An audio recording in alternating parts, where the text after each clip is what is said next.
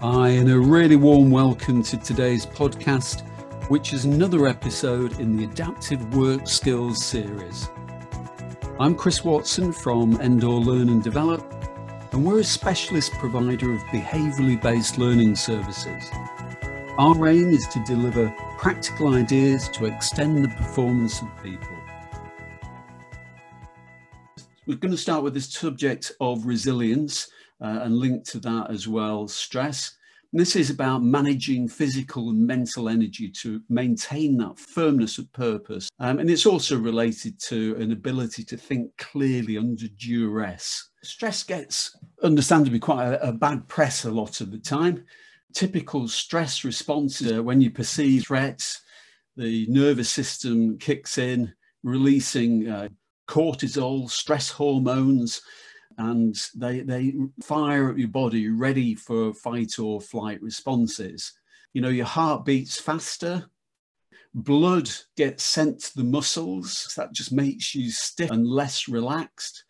Your chest muscles as well will tighten and that makes it harder for you to breathe. So you can't do any of that deep breathing that we talked about that will help things like heart rate variability and make you feel more relaxed so your heart's pounding faster, muscles are tightening, the breath, when you need more breath, you're less likely to get those deeper inhalations.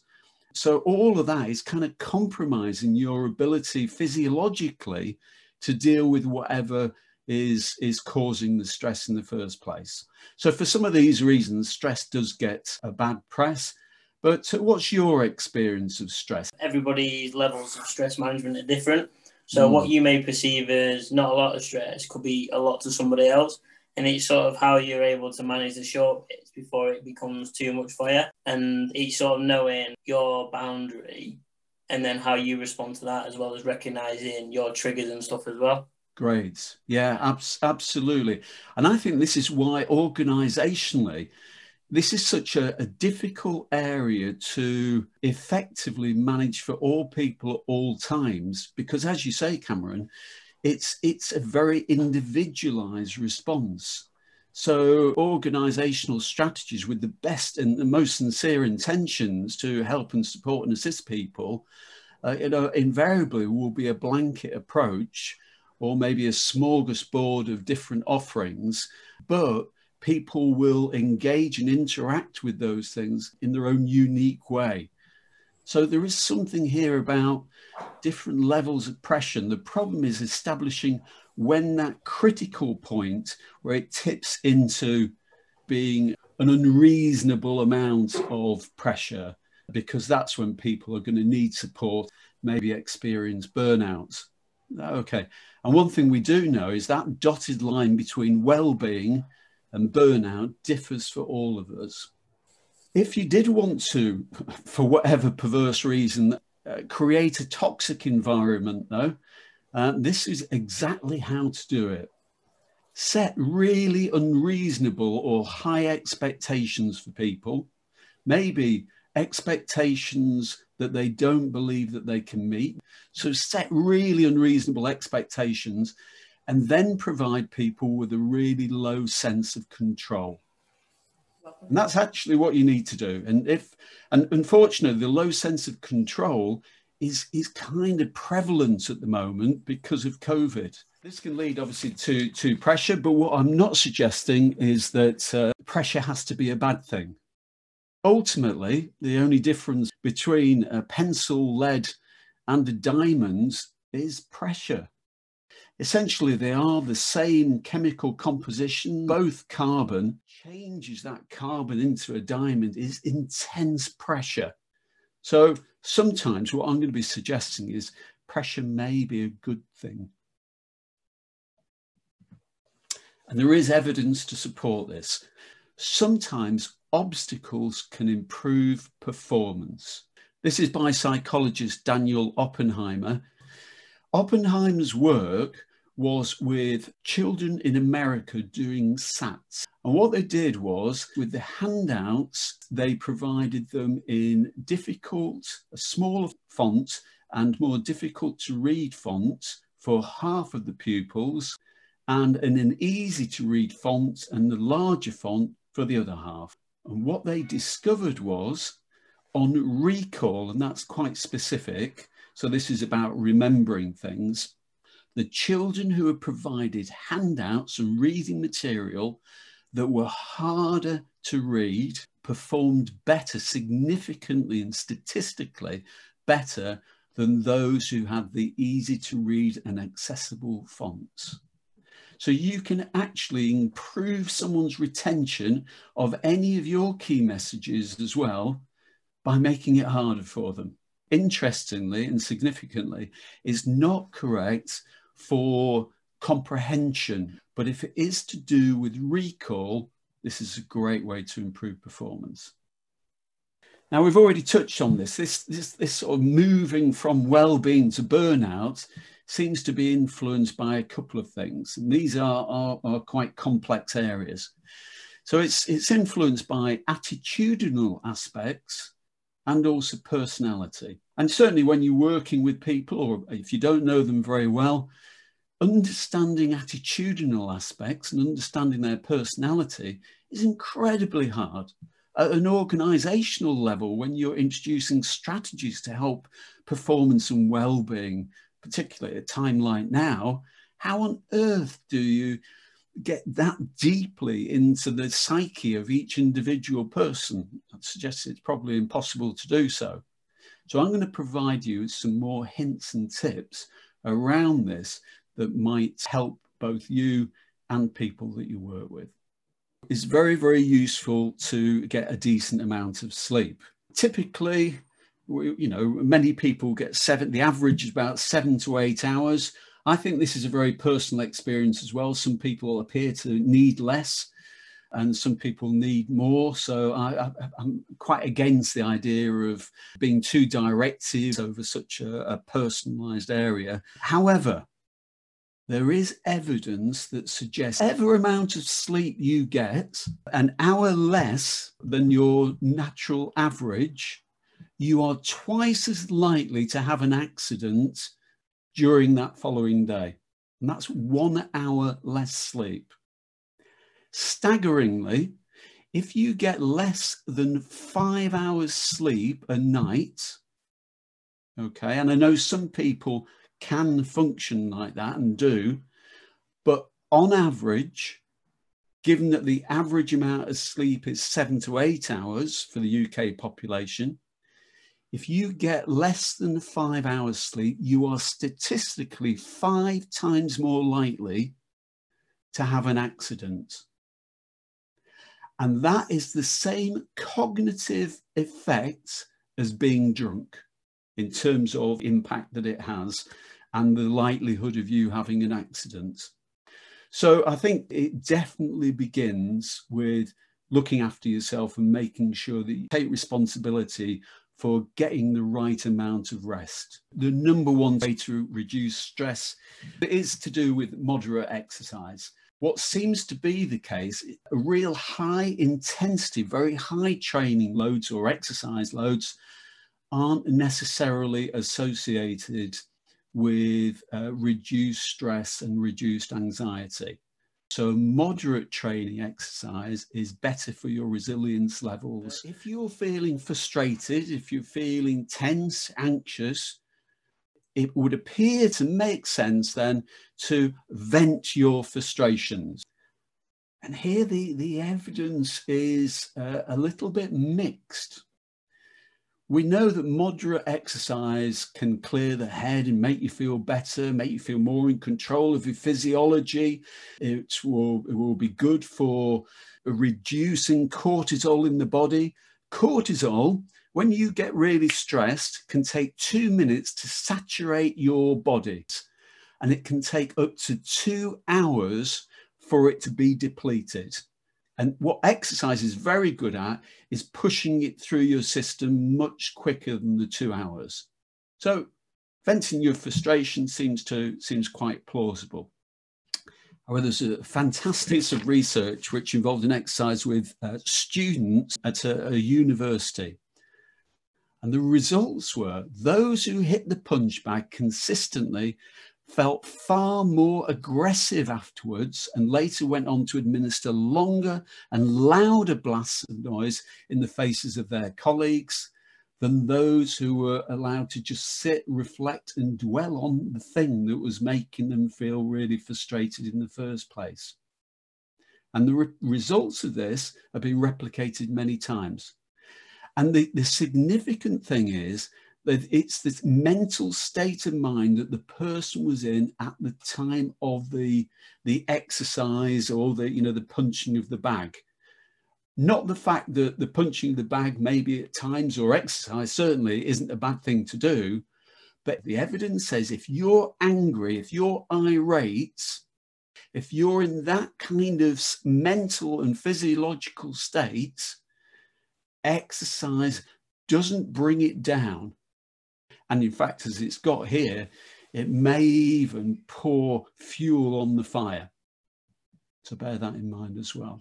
What can you do though? All of us do get sometimes into a, a more emotional state. Okay. And we recognize that that isn't an ideal way to be. But if punching a punch bag isn't successful, what can you do? There is a method called the 54321 method. And it is supposed to help you get more in touch with the here and now. Um, it's a little bit more towards the sort of meditative, but what the advice is if you see yourself or recognize that you are in an agitated state or you're frustrated with something or someone and you want to feel more grounded, then take yourself off to some sort of quiet space a few deep breaths just to start to regain control of your physiology. Think of five things before you do five things that you can actually see in your immediate work environment. So deliberately look around you at five separate things. And what this is doing, this practice, is taking you out of your own headspace. And it does work. So five things you can see, then you move on to four things that you can touch. So four things in your immediate space that you can touch. Three things that you can hear. And I think closing your eyes for this part really does provide that focus. And there might be cars going by, but just really actively listening. Then you get even more into your own sensory experience and you deliberately think of two things that you can smell. And then finally, one thing that's going on in your mouth that you can actually taste.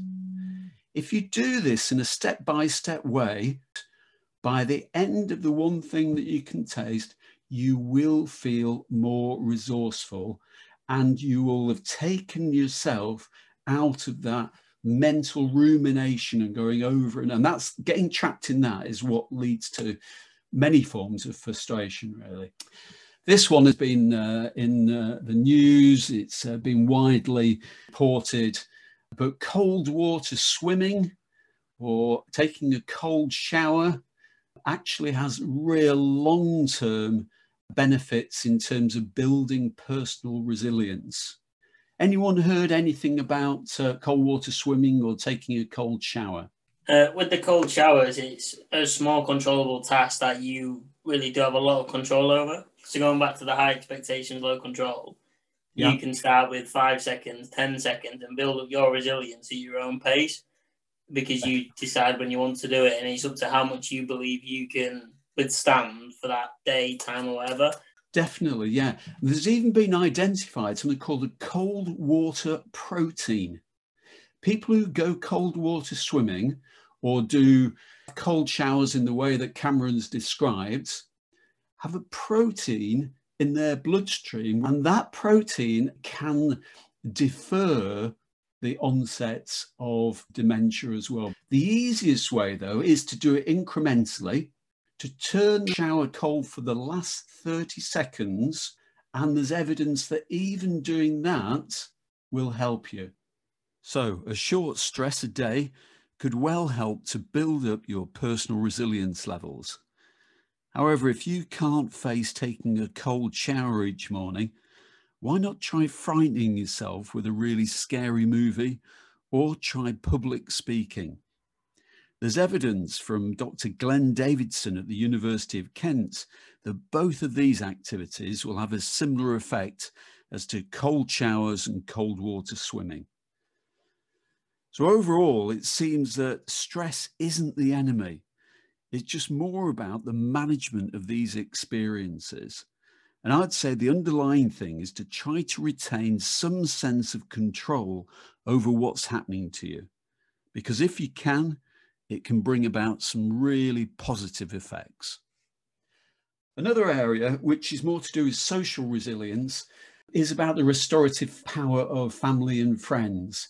And I would say this is one of the biggest threats at the moment in terms of social isolation, in terms of lockdown for people, because actually some of the benefits of this restorative power are, are being compromised, undermined, or you know, or entirely absent for a number of people. Evidence that friendship can ward off germs. So just as uh, enduring stress and stress that you believe is bad for you can trigger ill health, friendship can have a, this positive effect. The studies show that if you've got five or more friends, with whom you're able to discuss an important matter, you're more likely to describe yourself as happy. And studies have shown if you're exercising, commuting, doing homework, anything is more enjoyable for people if they're in company. And that's irrespective of whether or not you, you know, define yourself as an introvert or extrovert. And here's something really important back to the Kelly McGonigal research those with good social supports are less likely to see stressors as threats. They're more likely to see stressors as challenges. So you can start to influence some of that attitudinal aspect by having a good social network. Now, the problem is, as I say, at the moment, opportunities are being compromised because of COVID and, and, and lockdown. And the other thing to bear in mind is what is very common is that people who, for whatever reason, uh, aren't feeling the most robust or the most resilient and are feeling a bit low tend to reach out to people less as well. And that can lead to a downward spiral. Can you actually influence this, though? Are there things that you can do to strengthen trust in others and also trust in yourself? Well, I, I, I think there are. Shaking someone's hand for more than six seconds, and that's quite specific, has been seen to release the same hormones as giving someone that you know really well a big hug. And what it is, it's what's called the, the, the cuddle hormone oxytocin. And oxytocin is released with people by shaking the hand for more than six seconds. And it's the same amount as giving someone that big hug. And that is staggering. But that's that's quite if you actually practice it with a colleague or a loved one, it is a little bit of time. So you have to you have to commit yourself to it, and it will surprise the other person. And you've got to stay there, and then mentally count, you know, six or seven seconds, so it's not too uncomfortable. But it was seen to build trust. Oxytocin has been linked with empathy, and it's also released. The other time that it's commonly released is at childbirth to actually help build that connectivity between mother and child. Here is well, the number one way to make yourself feel happier. Male or female, regardless of age, any idea what it is? It's dance lessons. And dance lessons for people at all ages on all the all the studies that have been done about what really makes people happy are the thing that work, and it, it's a big difference between the number one and the number two. When you think about it, though, There are some clear reasons why this is the case. First of all, you've got the physical exercise through volition and you're, it's something that's perceived to be enjoyable. So you've got physical exercise and you've got physical movement. Secondly, you've got a stretching challenge. You're learning something new. So it's engaging you and your cognitive processes. So you've got mind and body congruence. You're developing yourself. And as a result, you're making progress towards a goal. You've seen the dance practiced, and then you're actually getting better at it. So you're making positive steps towards something, and that's motivational. But then, thirdly, you've also got a social dimension because you're mixing with other people, you're seeing and you're interacting and you're talking with them. And so all of the, these three areas are coming together to, to provide you with a very positive, rich experience.